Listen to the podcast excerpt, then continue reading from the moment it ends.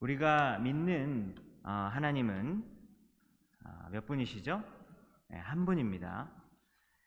아, 그러나 신비하게도 성경을 보면 우리가 믿는 하나님이 한 분이신데 어, 인격적으로 어, 세 분이 존재한다라고 성경에서 말하고 있죠. 그래서 이것을 영어로는 three persons in one nature라고 해서 하나의 본질 안에 어, 세 분의 인격이 존재한다라고 하는 어, 정말로 이해하기 쉽지 않은 어떤 어, 그런 성경의 진리가 담겨져 있는데요. 그것을 뭐라 그러냐면 삼위일체라고 이야기하죠. 여러분 삼위일체라는 단어는 성경 안에 등장하지 않습니다. 그런데 우리가 성경을 읽고 읽고 또 읽어보면 삼위일체라고 하는 것이 발견이 되어지는 것이죠. 여러분 마태복음 가장 끝부분에 보면 예수님께서 이제 하늘 올라가시기 전에 이런 말씀을 하셨죠. 너희는 가서 모든 민족을 제자로 삼아 아버지와 아들과 성령의 이름으로 세례를 베풀고 라고 이렇게 되어 있죠. 하나님의 본질과 그리고 속성은 하나이지만 아, 세 분의 인격이 있음을 우리는 성경에서 발견하게 되는 것이죠. 근데 오늘 본문에 19절에 등장하는 어, 하나님이 있는데요. 거기는 어, 성령이라고 나와 있죠. 성령님은 누구신가? 어, 성령님이 하나님이신데요. 성령님은 누구신가? 요한 1서에 보면 성령은 진리이다라고 이렇게 기록이 되어 있습니다. 진리. 어, 어떤 분이 자신 보고 진리라고 한 분이 있으셨죠. 누구십니까? 예수님이죠. 예수님이 뭐라고 말씀하십니까? 나는 길이요 진리요 생명이니 나로 말미암지 않고는 아버지께로 갈 자가 없다고 이야기했잖아요. 그래서 예수님이 진리이다라는 것을 이 요한복음의 말씀을 통해서 우리는 알 수 있고요. 방금 또 요한 1서 말씀을 보니까 성령님이 진리이다라고 하는 것을 보니까 아 그렇다면 성령님과 그리고 예수님이 두 분이 다 진리다라고 하는 것을 알 수 있고요. 그리고 성령님과 예수님 모두 하나님이심을 또 우리는 알 수 있습니다. 그러니까 이거를 뭐 교리가 그렇게 뭐 신학자들이 정했으니까 우리가 외워야겠다 이런 식으로 하지 않아도 성경을 보면 그런 진리가 나타나게 되는 것을 우리가 깨달을 수 있는 것이죠. 그리고 마가복음 1장을 보면 예수님이 40일 동안 광야에서 시험 받는 장면이 있잖아요. 근데 예수님이 그때 시험 받으러 광야로 가실 때 어떻게 가시냐면 이런 이런 말씀이 나와요. 성령이 곧 예수를 광야로 몰아내신지라 이렇게 나와 있습니다. 여러분 그렇다면은 누가 감히 예수님을 몰아낼 수가 있죠? 예수님 하나님이시잖아요. 예수님이 하나님이신데 누가 예수님을 어디 가라라고 그렇게 얘기를 해요? 있을 수 없는 일이잖아요. 근데 뭐라고 나와 있습니까? 성령님이 예수님을 인도했다라고 그렇게 나와 있다라고 하는 것이죠. 뭘할수 있습니까? 성령님이 정말 하나님이시구나. 예수님을 인도하실 수 있는 분은 하나님밖에 없다라고 하는 것이죠. 성령님이 하나님이다라고 하는 것을 알 수 있습니다. 예수님이 성령님의 인도함을 받고 광야로 갔는데 이때 예수님이 이러지 않잖아요. 나도 하나님이야. 왜 나보고 여기 가라 저기 가라고 얘기해? 이렇게 서로 이렇게 어, 이렇게 상충하는 부분이 안 보이죠. 예수님이 온전히 성령님께 순종하시는 모습을 우리는 보게 되는 것입니다. 여러분 반대로 예수님이 이제 귀신을 내쫓고 그다음에 병자를 고치시잖아요. 그죠? 예수님이 귀신을 내쫓을 때 어떤 능력으로 여러분 예수님이 고칠 수 있었다고 생각하십니까? 예수님은 하나님이니까 당연히 할 수 있죠. 성경을 잘 보면 예수님이 하늘 영광을 버리고 이 땅 가운데 인간의 몸을 입고 오셨잖아요. 여러분 인간의 몸을 입고 왔다라는 것은 뭐냐면 그것은 이미 어, 하나님의 능력을 많이 버리고 그리고 스스로를 제한한다라는 얘기죠. 여러분 인간의 몸 안에 있다 보면 어떤 일이 벌어집니까? 추우면 막 몸이 벌벌벌 떨자 떨릴 수, 떨릴 수 있잖아요. 그리고 계속해서 추우면 감기 걸리잖아요. 그러다가 죽을 수도 있습니다. 굉장히 연약하죠. 여러분 또 음식을 먹지 않으면 어떻게 됩니까? 배가 고프죠. 계속해서 음식을 먹지 않으면 어떻게 됩니까? 죽어요. 굶어서 죽는단 말이죠. 여러분 근데 전능하신 하나님이 뭐가 어떻게 추울 수가 있고 감기가 걸릴 수 있고 그리고 배가 고파서 죽을 수가 있냐라고 하는 겁니다. 없잖아요. 근데 하나님 예수님이 하늘 영광을 버리고 인간의 몸을 입고 오셨다라는 것 자체가 본인의 능력을 굉장히 제한을 하고 그 영광을 버렸다라고 하는 것이잖아요. 그런데 어떻게 예수님이 병자를 고쳤냐라고 하는 거예요. 말 한마디로. 어떻게 고쳤냐라고 얘기를 하냐면 마태복음 12장 28절을 보니까 내가 예수님이 내가 하나님의 성령을 힘입어 이렇게 나와 있어요. 하나님의 성령을 힘입어서 기적을 일으켰다. 이렇게 얘기하고 있습니다. 여러분 잘 보세요. 그러면 이게 어떤 말이냐면 예수님의 기적과 그리고 초자연적인 능력이 누구를 통해서 이게 가능했다라고 하는 겁니까? 성령 하나님의 능력을 통해서 예수님의 기적적인 일들이 일어났다라고 하는 것을 알 수 있는 것이죠. 그래서 예수님이 귀신 들린 자에게 이렇게 얘기하는 귀신아 물러갈지어다라고 얘기를 하면 그러면 누가 그때 움직여요? 성령님이 그때 움직이는 거죠. 성령님이 움직이시고 그리고 성령님이 그 명령에 실행을 하시는 분이 되어지는 겁니다. 그럼 이때 성령님이 왜 자꾸 귀찮게 자꾸 명령을 해? 이러지 않잖아요. 예수님이 명령하실 때 온전히 성령님께서 그 일을 이루신다라고 하는 거죠. 그래서 어떤 모습을 볼 수 있냐면 성령 하나님이 예수님에게 순종하시고 복종하시는 모습을 볼 수 있습니다. 그럼 기분이 굉장히 나쁘실까요, 성령님이? 그렇지 않죠. 그래서 우리는 이런 모습들을 보면서 아 정말 삼위일체의 모습을 통해서 성부 아버지 아버지 하나님과 그리고 아들 예수님 그리고 성령 하나님 이 세 분이 완벽하게 조화를 이루시고 그리고 완벽하게 협력하시며 아, 그리고 완벽하게 서로 서로에게 아무런 충돌 없이 순종하신다라고 하는 것을 우리는 성경을 통해서 우리가 알 수 있다라고 하는 것이죠. 여러분 한국에서 선거하는 거 요즘 보, 뉴스 좀 보시지 않습니까? 어떻습니까? 전부 다 자기가 1등 후보로 나가겠다고 막 싸우고 난리잖아요. 그죠? 상대방을 이렇게 밟고 가야 되잖아요. 밟아야지 자기가 올라가니까. 상대방의 그 어두운 과거가 있는지 없는지 전문적으로 조직적으로 추적을 하고 그리고 그것을 이렇게 들춰내고 그리고 언론에다가 이렇게 막 흘려, 흘립니다. 그래서 결국 자기가 원하는 건 뭐죠? 내가 1인자가 돼서 내가 한번 대통령을 해보겠다. 다 그런 거 아니겠습니까? 근데 이 하늘에 계신 우리 하나님을 보시면요. 아버지 하나님과 그리고 아들 예수님 그리고 성령 하나님 이 세 분 사이에는 우리 인간들과는 달리 아, 세 분의 하나님이 서로 권력 다툼을 하지 않는 모습을 우리가 보게 되는 것이죠. 완벽한 사랑과 그리고 협조 그리고 서로에게 순종하시는 모습을 우리는 삼위일체 안에서 발견하게 되어지는 것입니다. 여러분 지금까지 어떤 얘기를 했죠? 아 성령님이 진리이시구나 라고 하는 것을 어, 보았고요. 그리고 성령님이 하나님이시구나. 삼위일체의 세 번째 인격이신 바로 하나님이다라고 하는 것을 우리가 살펴보았죠. 여러분 그렇다면 성령 하나님은 어떤 일을 하실까요? 고린도전서 12장 3절을 보면 이런 말씀이 있습니다. 성령의 인도를 받지 않고 아무도 예수가 주님이다라고 고백할 수 없다라고 하는 거죠. 여러분 어, 신앙 고백하셨잖아요 오늘 사도신경으로. 그리고 오늘 또 찬양을 이렇게 불렀는데 찬양 가사를 보면 어, 여러 가지 내용들이 나오잖아요. 그 내용을 보면 뭐 하나님께 뭐 열심히 하겠다, 하나님을 위해 살겠다, 뭐 이런 고백들이 나옵니다. 근데 이게 어, 당연한 일 같지만 이것이 당연히 일어난 일이 아니다라고 하는 거예요. 제가 고등학교 때 처음으로 어, 교회를 갔습니다. 그 전까지는 교회를 다닌 적이 없어요. 왜냐면 부모님이 교회 다니시는 분들이 아니니까 고등학교 때 처음 교회를 갔어요. 근데 예, 배를 딱 들어갔는데 이 중학생, 고등학생 굉장히 활발한 교회였었거든요. 막 있는데 친구들이 엄청 열심히 막, 막 노래를 부르는 거예요. 뭐, 뭐 이렇게 찬양을.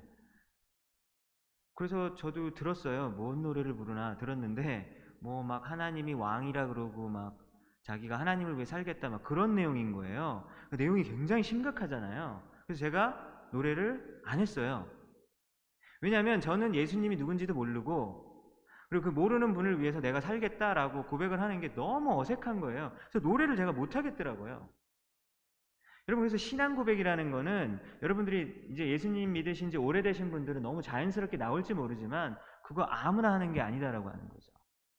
어떻게 가능합니까? 성령 하나님께서 예수를 주라고 고백할 수 있게 해주기 때문에 그게 가능한 거거든요. 그래서 제가 나중에 수련회를 가서 어, 하나님을 만났어요. 하나님을 만났다는 게 뭔가.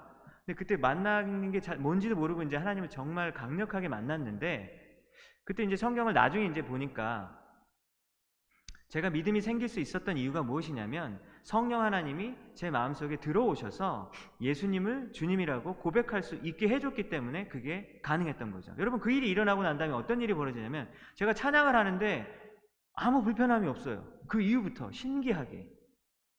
그리고 성경에 보면 막 별 얘기가 다 나오잖아요, 여러분. 예수님이 막 물 위로 걸었다든지 뭐 무슨 막 막 떡 다섯 개와 물고기 두 개로 막 오천 명 말도 안 되는 얘기들이 막 나오잖아요. 그게 안 믿어졌는데 그 일이 있고 나서 그렇지 하나님이 온 우주를 창조했다면 그거 못할 게 아니지 그렇게 받아들여지는 거예요. 신앙 고백이 자연스럽게 나오는 겁니다. 성경이 믿어지는 것이 가능했다라고 하는 것이죠. 여러분 이것이 바로 성령님이 하시는 일이다라고 하는 것이죠. 신앙 고백은 손쉽게 할 수 있는 것도 아니고요. 아무나 할 수 있는 것이 아닙니다. 성령 하나님이 우리의 영적인 눈과 귀를 활짝 열어 주셔야 가능하신 거고요. 가능한 거고요. 그리고 우리가 이 땅을 밟고 살지만 성령님이 우리 안에 들어오실 때에만이 우리가 하늘을 보고 살아갈 수 있는 것이죠. 성령님이 누구신지 그리고 성령님이 어떤 일을 하시는지 우리가 매우 간략하게 아주 간략하게 지금 살펴보았습니다. 오늘 본문을 보니까 이 데살로니가 교회의 성도들에게 이제 마지막 부분이잖아요. 그래서 오늘이 마지막입니다. 데살로니가 전서는. 이제 마지막 부분에 이렇게 두 개의 권면이 등장을 하는데 19절에 보니까 어, 성령을 소멸하지 말라라고 나와 있죠. 이게 무슨 말인가? 이 소멸하다라는 말이 무슨 말이냐면요, 여러분. 불 끄단 얘기예요. 불을 끈다. 예, 원어적으로 보면 불을 끈다라는 얘기입니다. 성령의 불을 끄지 말아라라고 하는 이야기가 19절의 말씀인데요. 어, 사도행전 2장에 보면 어, 여러 사람들이 모여서 이제 예수님이 하늘로 올라가신 다음에 예수님이 뭐라고 말씀하셨습니까? 두려워하지 말라고 내가 보혜사 성령을 이 땅 가운데 보내주겠다라고 말씀하셨잖아요. 그래서 사람들이 모여서 막 기도를 합니다. 성령님 와주십시오. 그때 하늘로부터 급하고 강한 바람과 같은 소리가 그 공간에 임했다라고 말하고 있어요. 누굴까요? 성령 하나님이시죠. 자, 여러분 성경에 보면 그 성령 하나님을 여러 가지로 비유하고 있는데 그 중에 하나가 뭐냐면 바로 바람입니다. 성령 하나님이 바람과 같이 임하신 것이죠.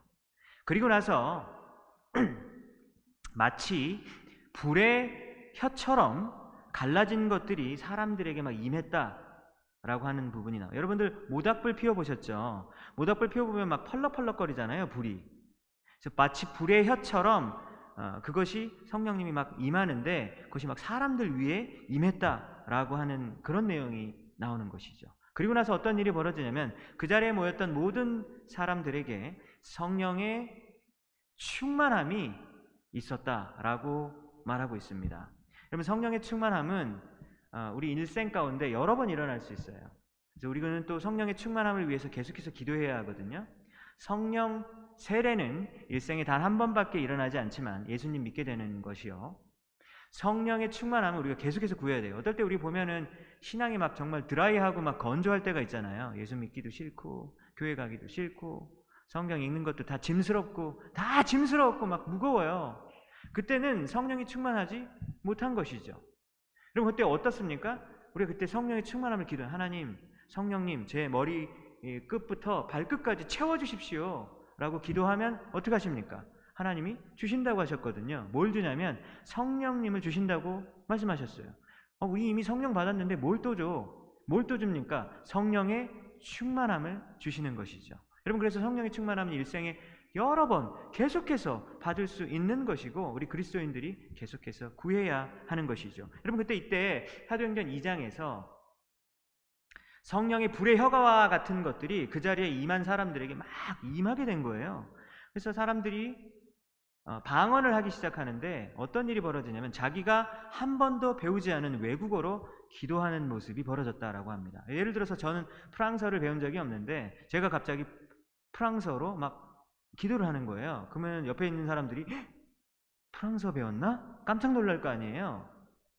그런데 시골 갈릴리 사람들이 그 자리에 모여서 곳곳에 전 세계 곳곳에 그 외국어로 기도하는 장면이 나와서 사람들이 깜짝 놀라게 되는 장면이 나오게 되는 것이죠. 그래서 여기서 중요한 부분이 뭐냐면 성령을 무엇으로 표현했습니까? 불로 표현했죠. 그죠? 불에 비유했다라고 하는 것입니다. 바람으로도 비유하고 성령 하나님을 불로도 비유했다라고 하는 것이죠. 근데 오늘 19절의 본문을 보니까 뭐라고 나와 있어요? 성령의 불을 끄지 말아라. 누구의 누구에게 한 얘기예요? 제살로니가 교회 성도들에게 한 일이죠. 성령의 불을 끄지 말아라. 왜 이런 권면을 할까요? 불을 끄는 사람이 있으니까. 성령의 불이 그 사람에게 임하는데 자꾸 그 불을 끄는 거예요. 성령의 불 끄지 말라고 권면합니다. 여러분 불을 한번 생각해 보세요. 불이 언제 꺼집니까? 산소가 부족하면 꺼지겠죠. 아니면 바람을 후, 세게 불면 불이 꺼지겠죠. 또 어떤 게 꺼지냐면 또 아니면 그 타는 재료가 없어지면 또 불이 꺼지겠죠.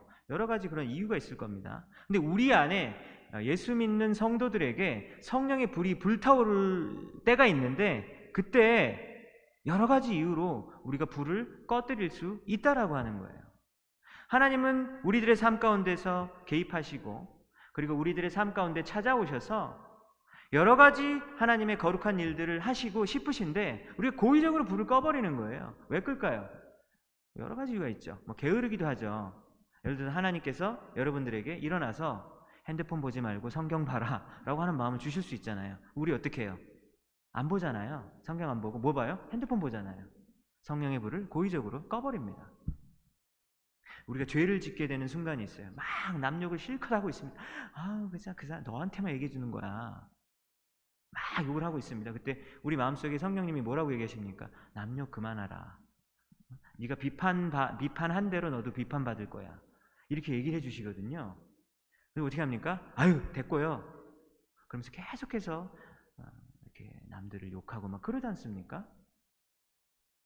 이런 게 바로 성령의 불을 끄는 것이죠. 여러분 그리고 또 이 데살로니가전서 5장 19절에 나오는 성령의 불을 끄지 말라는 말씀이 누구에게도 해당되는 것이겠습니까? 교회 공동체 전체에게 해당이 되는 것이겠죠.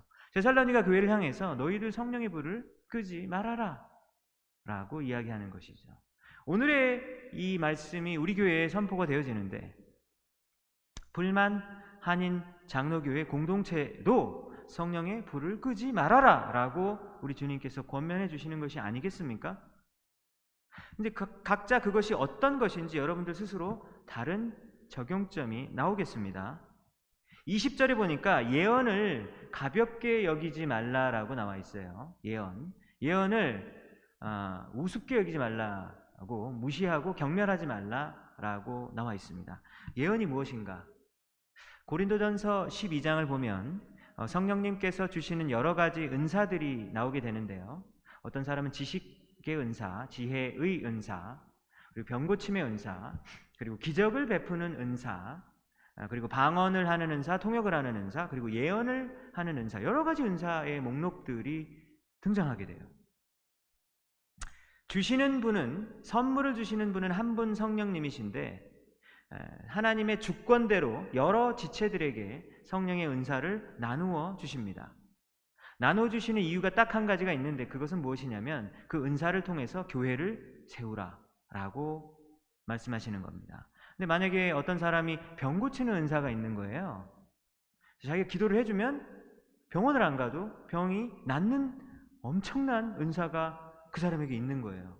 어떻겠습니까? 우쭐할 수 있겠죠. 어, 내 장난이 아닌데 내가 그러면서 우쭐해지는 거죠. 어떤 겁니까? 자기가 했습니까? 성령 하나님이 했습니까? 하나님이 하신 거잖아요. 자기가 자꾸 우쭐해지는 거죠. 교회를 세우는 것이 아니라 자기 자신을 세우는 것이죠. 그래서 이 여러 가지 은사 중에서 예언의 은사가 등장을 하는 것을 우리는 보게 되는데요. 예언을 가볍게 여기지 말라라고 하는 이 부분에서 이 예언이라고 하는 것은 우리 예언하면 딱 떠오르는 게 아, 미래의 일을 이야기하는 거다라고 생각할 수 있을 거예요. 여러분 2014년에 홍해선 전도사라는 사람이 있었어요. 혹시 들어보셨습니까? 2014년 3월 26일에 북한군이 남한에 쳐들어와서 전쟁이 일어날 거다라고 예언을 한 거예요. 자, 3월 26일에 어떤 일이 벌어졌을까요? 아무 일도 안 벌어졌어요. 여러분, 이거는 어떤 예언인가요? 거짓 예언이죠.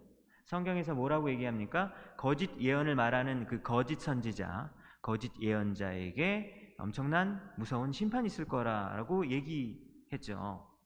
여러분, 구약의 또 여러 선지자들을 보면 그 미래에 대해서 여러 가지 예언을 했었거든요. 근데 그것이 실제적으로 다 이루어진 것을 우리는 세계 역사상 우리는 찾아볼 수 있습니다.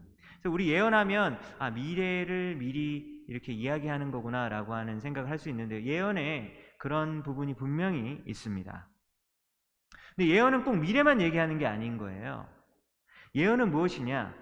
하나님이 말씀하시고자 하시는 그 메시지를 그 예언자를 통해서 그 선지자를 통해서 그 메시지를 들은 사람이 그 통로가 되어서 하나님이 들은 그 메시지를 더하거나 빼지 않고 가감 없이 전하는 것이 바로 그것이 예언입니다. 지금 설교를 하는데 제가 성도님들의 눈치를 보고 아유 이 말하면 좀 싫어하겠다. 그래서 그거를 빼거나 아니면 아 이 말은 좀 꼭 해야겠어 오늘 어 그래가지고 제가 제 의견을 추가하거나 여러분 그러면 예언적인 메시지가 되지 않겠죠. 더하거나 빼지 않고 하나님께서 주신 메시지를 그대로 전하면 그것이 예언적 메시지를 가진 설교가 되어질 수 있는 것이겠죠. 그럼 그래서 이것이 바로 예언이다라고 하는 것입니다. 그래서 구약 성경에 보면 이런 말씀이 있어요. 하나님의 말씀이 나단에게 임하여 그러니까 나단 선지자에게 하나님의 말씀이 임했다.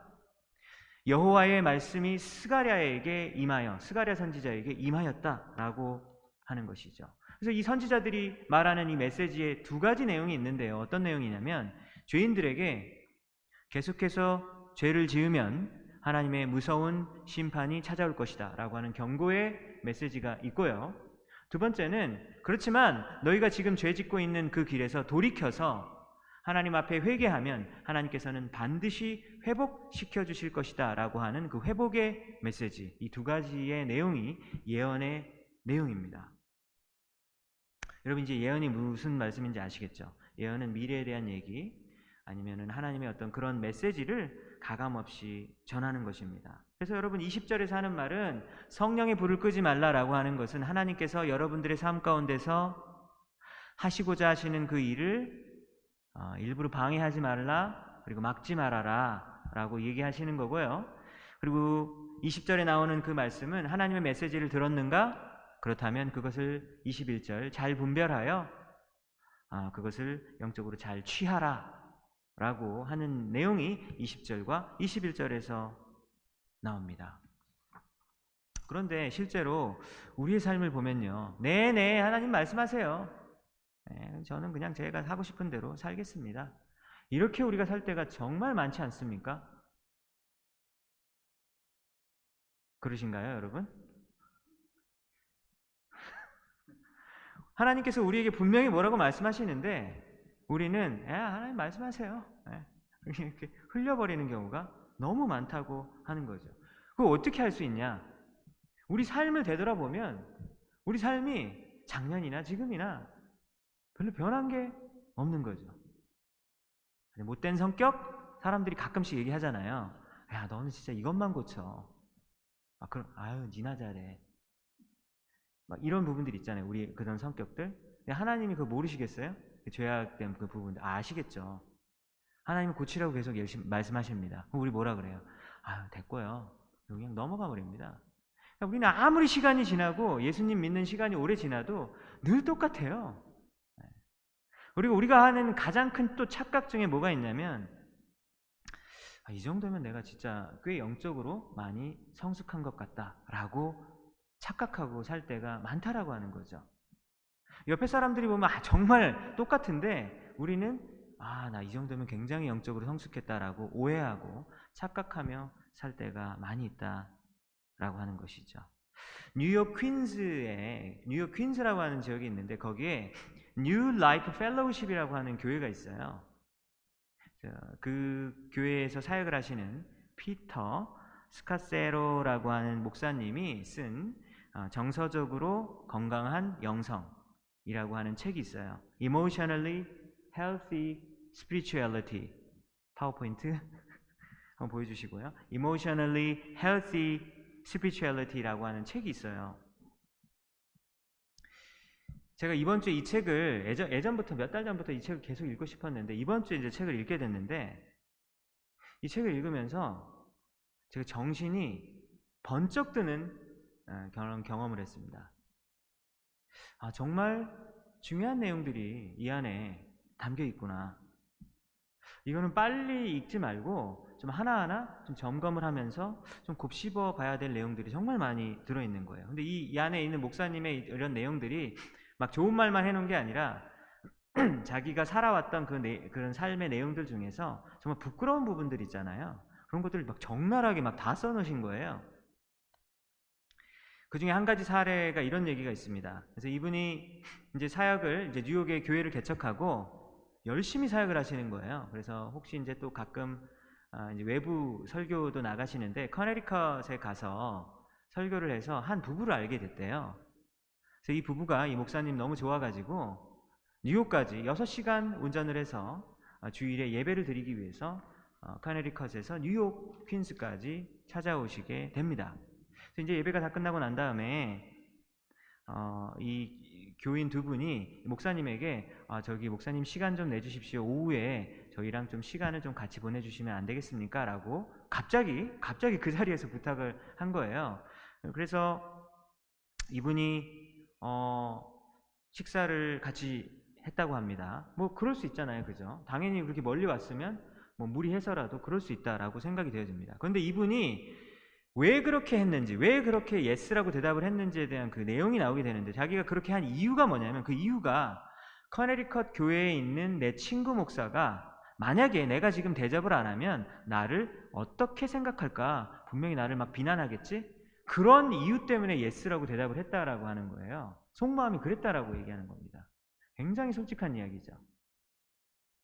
그러면서 이제 급하게 무리해가지고 이제 사모님이 막 식사 준비 막 해가지고 막 손님 대접을 하는데 이 처음 거의 보시는 이 분들이 이제 이야기를 하기 시작하는데 남편이 혼자서 두 시간 동안 계속해서 자기 얘기만 하는 거예요. 여러분 가끔 그런 사람들 있잖아요, 그죠? 있죠. 계속 그런 얘기하니까 굉장히 힘들었었던 거예요. 그래서 이제 얘기를 하다가 남편이 좀 분위기가 이상하니까 제가 제 얘기를 너무 많이 했나요? 이렇게 얘기하면 이제 뭐라고 얘기할까요? 아니에요, 아니에요. 더 얘기하십시오. 이렇게 얘기를 한 거죠. 뭐, 뭐, 그렇게, 예, 우리도 그런 적 되게 많잖아요. 근데 손님을 대접을 하고 이렇게 한 몇 시간이 흘러가는데, 이 사모님이 갑자기 자기 딸 생각이 나는 거예요. 딸이 세 살인데, 딸이 안 보인 지 지금 몇 시간째가 된 것을 깨닫고, 그 자리에서 벌떡 일어나가지고 달려갑니다. 어디로 달려가냐면, 그 집의 마당에 있었던 수영장으로 달려가는 거예요. 왜냐면 아기 딸 3살짜리 딸아이가 수영장에서 혹시나 있을까봐 막 달려갑니다. 부부가 정신없이 가보니까 아이가 수영장 한가운데 있는 거예요. 다행히 안 죽었어요. 죽기 일보 직전인 거예요. 막 다리를 간신히 꼭 이렇게 세워가지고 그때 빨리 발견하지 않았으면 애가 죽을 뻔한 거예요. 그래서 이 사건을 받아들이면서 자신의 삶을 한번 되돌아봤대요. 이 목사님이. 아, 내가 왜 내가 왜 이러고 사는가? 왜냐면 뭐 손님을 뭐 대접하고 안 대접하고 이런 것이 문제가 아니라 자기가 사는 어떤 살면서 여러 가지 결정을 내리는데 그 결정을 내리는 그 기준들이 어떤 거냐고 살펴보니까 사람들이 두려운 거예요. 사람들이 나를 이렇게 생각하면 어떡하지? 라고 하면서 결정을 내리는 경우가 굉장히 많다라고 스스로 이렇게 발견하게 된 거죠. 아니면 사람들을 기쁘게 하기 위해서 여러 가지 결정을 내리면서 자기가 살고 있다라고 하는 거죠. 여러분 이런 삶이 주님께서 원하시는 삶일까요, 아닐까요? 그건 아닐 것 같죠. 그렇죠? 그러면서 이 한 가지 사례를 통해서 자신의 삶을 되돌아보게 되었다라고 합니다. 여러분 이분이 예수님께 충성을 안 하고 살았느냐? 그것도 아니에요.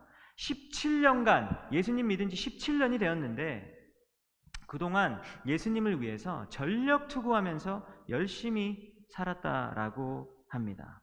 그래서 열심히 살아가면서 그 충성에 있어서는 누구보다 뒤지지 않았다라고 하는 거죠. 그런데 여기 나오는 이 책의 제목처럼 자신의 속마음과 마음속 깊은 곳 그리고 감정을 제대로 때마다 시마다 되돌아보지 않고 하루하루 그냥 그냥 살아가다 보면 그냥 그냥 시간이 흘러가고 자기에게는 전혀 영적인 성숙함과 자라남이 없게 살아난다, 살아간다라고 하는 거예요. 여러분 이게 얼마나 중요한 얘기인가요? 왜냐하면 제가 여러분들 다 보면은 다들 너무 바쁘게 사시는 거예요. 우리 학생들도 보세요. 우리 학기 초에 잘 열심히 오시다가 지금 못 오잖아요. 왜 그러냐? 공부에 너무 바쁜 거예요. 그래서 정말로 열심히 바쁘게 사는데 여러분 알잖아요. 우리 머릿속으로. 바쁘게 사는 것보다 뭐가 더 중요할까요? 우리 예수 그리스도의 영광을 위해서 정말 살고 있는가? 아니면 하나님께서 우리에게 성령님을 통해서 말씀해 주시는 그것에 따라가면서 살아가고 있는가? 이게 더 중요한 거 아닌가요? 그렇죠? 여러분 바쁜 일 하지 말라라고 하는 얘기가 아니라 여러분 하나님께서 인도하시는 대로 살아갈 때 사실은 더 잘 살 수 있거든요. 근데 우리는 이 목사님을 욕할 게 아니라 우리도 그러고 살고 있다라고 하는 것이죠. 그래서 이 자기의 마음속을 이분이 들여다보니까 정말로 하나님의 인도함을 받고 살아가는 삶이라기보다는 친구 목사가 나를 어떻게 생각할까? 아니면 이렇게 멀리 온 사람의 청을 내가 거절하면 내가 나쁜 사람 되겠지? 자신만의 어떤 그런 규칙들을 만들어서 어, 살아가고 있었다라고 하는 것을 발견하게 되는 것이죠. 여러분, 우리에게 여러분들의 삶 가운데서 일어나는 일들을 잘 분별하시는 여러분들 되시기 바랍니다. 그래서 오늘 이 설교는 정말로 중요한 메시지고 또 오늘 한 번에 다룰 수는 없는 메시지예요. 하나님께서 여러분들에게 예언적 메시지로 여러 가지 통로를 통해서 여러분들에게 말씀하실 거거든요. 근데 그 메시지를 우리가 무시하고 그리고 성령의 불을 꺼버리고 어, 그리고 그 예언적 메시지를 무시하고 우리가 넘어갈 때 우리는 하루하루 시간만 보내면서 똑같은 사람으로 살아가는 것입니다. 이 교회가 이, 이 목사님 교회가 이제 여러 민족들과 함께 예배를 드리는 그런 교회를 꿈꾸면서 개척을 하셨대요. 그래서 스페인어권 그 히스패닉 분들까지 함께 초청을 해가지고 주일에 예배를 드리는 교회였대요. 영어 설교 두 번, 주일에 그리고 스페인어 설교 한 번, 이렇게 총 세 번을 하는데 이분이 스페인어도 할 수 있나 봐요. 그래서 설교를 세 번이나 한 거죠. 그리고 주중에도 막 제자 양육 프로그램 돌리고 엄청 바쁘게 지내십니다. 그런데 어느 날 이 스페인어권 그 사역을 도와주시던 그 부목사에 해당되는 분이 250명의 히스패닉 성 그 교인들 중에서 200명을 데리고 옆에다가 교회를 새로 개척을 해버린 거예요. 와, 여러분 엄청 충격 받으셨겠죠. 이분이 충격을 받고 어, 너무 막 좌절하고 낙심해 있는 그런 상태인데 주일에는 뭐라고 설교할까요? 그래도 아무리 화가 나도 여러분 사랑해야 됩니다. 용서해야 됩니다. 이렇게 설교하지 않겠어요, 목사가? 그러면서 월요일 되면 어떻게 하냐면 그 부목사를 막 저주하고 막 그랬대요. 그렇게 자기가 이중 생활을 살았다. 여러분 이 책의 제목은 그래서 제가 아, 피터의 이중 생활 이렇게 지으면 어떨까? 뭐 그런 생각이 들더라고요. 근데 여러분 보니까 이 이중 생활을 하는 이런 분이 이 피터만 그러고 쉬는 것 같지는 않아요. 여러분 누가 이중 생활을 하고 사나요? 우리도 좀 그러지 않나요? 저만 그런가요? 다 주무시고 계신 건 아니죠 지금. 꿈은 꼼짝도 안 하고 지금. 이번 주에 제가 이 책을 읽으면서 아, 나도 정말 이중 생활을 하고 있는데 어떻게 해야 할까? 아, 정말 마음이 너무 찔리는 거예요. 하루에도 몇 번씩 마음속에 일어나는 아, 번뇌와 고민들이 여러분들도 있으실 것 같아요.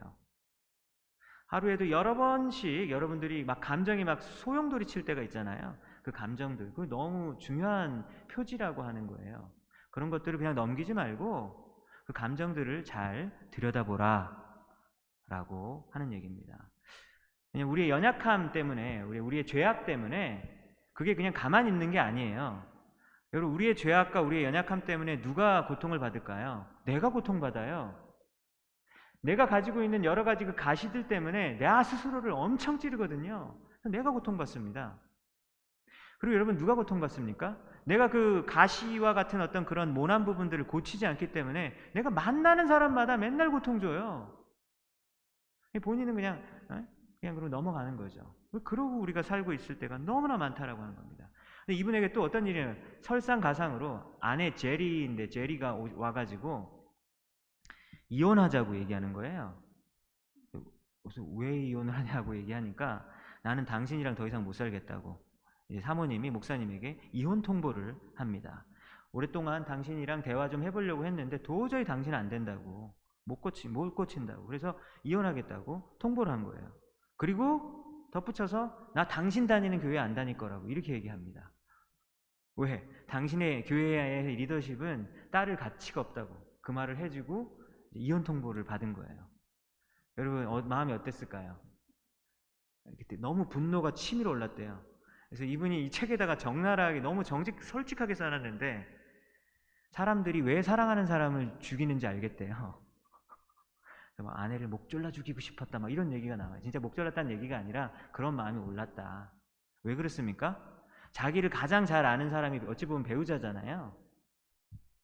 자기를 가장 잘 아는 배우자가 자기의 수치와 어떤 부끄러운 것들을 적나라하게 갑자기 와가지고 막 드러내버리니까 너무 부끄러운 거죠. 그래서 이분의 삶이 보니까 완전 거의 곤두박질 치고 있지 않습니까? 겉으로 봤을 때는 막 교회가 부흥하고 성장하고 그러는데 그 가정은 완전히 썩어가고 있었다라고 하는 거죠. 여러분 그래서 이분이 나중에 이, 이 아내가 이혼 통보한 거를 가지고 회고하면서 이렇게 고백을 하는 거예요. 우리 아내가 나한테 제일 잘해준 일 중에 하나가 뭐냐면 그 이, 그때 이혼 통보를 해준 거. 왜 그러, 왜 그럴까요? 우리는 너무 고집이 세가지고 그 정도의 충격적인 일을 겪지 않고서는 우리는 어, 자기의 고집을 꺾지 않는 존재이기 때문이죠. 여러분 이분만 그렇습니까? 우리도 그렇지 않나 한번 되돌아보았으면 좋겠어요. 만약에 여러분들이 한번 제안을 해볼게요. 이 피터, 그 다음에 제리, 이 목사님, 사모님 이제 목회하는 이 교회 여러분 다니고 싶습니까? 안 다니고 싶어요? 안 다녀요 이러시겠죠, 그죠? 안 다니고 싶죠. 근데 잘 생각해 보세요. 이분 가정만 그러냐는 거예요. 이분 개인만 이런 문제를 가지고 있냐라고 하는 겁니다. 제가 보니까 저도 그런 문제를 가지고 있어요. 그리고 우리 가정도 그리고 우리 여러 성도님들 우리 옆에서 주일에 한 번씩 볼 때는 다 괜찮아 보이지만 그렇지 않은 경우가 너무 많다. 너무 많다라는 것을 알게 되는 거예요. 여러분 오늘 이 말씀을 통해서 우리는 그 빙산 아직 들어오지 마세요. 아직 들어오지 마시고 나가 있으세요. 이따 끝나고 들어오십시오. 오늘 이 설교를 통해서 우리 빙산 이 파워포인트 한번 보여주십시오. 이 빙산을 볼 빙산이라는 게 이제 있는데 이 바닷가 위에 수면 위에 존재하는 빙산이 있어요.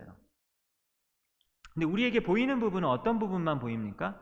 이 빨간색 네모 부분만 보이게 되는 거죠. 뭐가 보입니까? 이 위에 겉에 위에 수면 위에 올라 있는 그 부분만 보이게 되는 것이죠.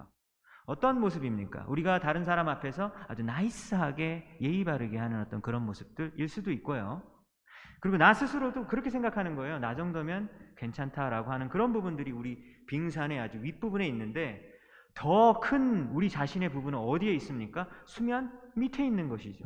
훨씬 더 많은 부분들은 이 수면 밑에 있는 거예요. 그래서 우리 여러분 오늘 이 말씀은 어떤 말씀이냐면 우리가 하나님 앞에 우리의 삶을 드리고 그리고 우리의 모든 것들을 이렇게 물어보고 기도하는데요.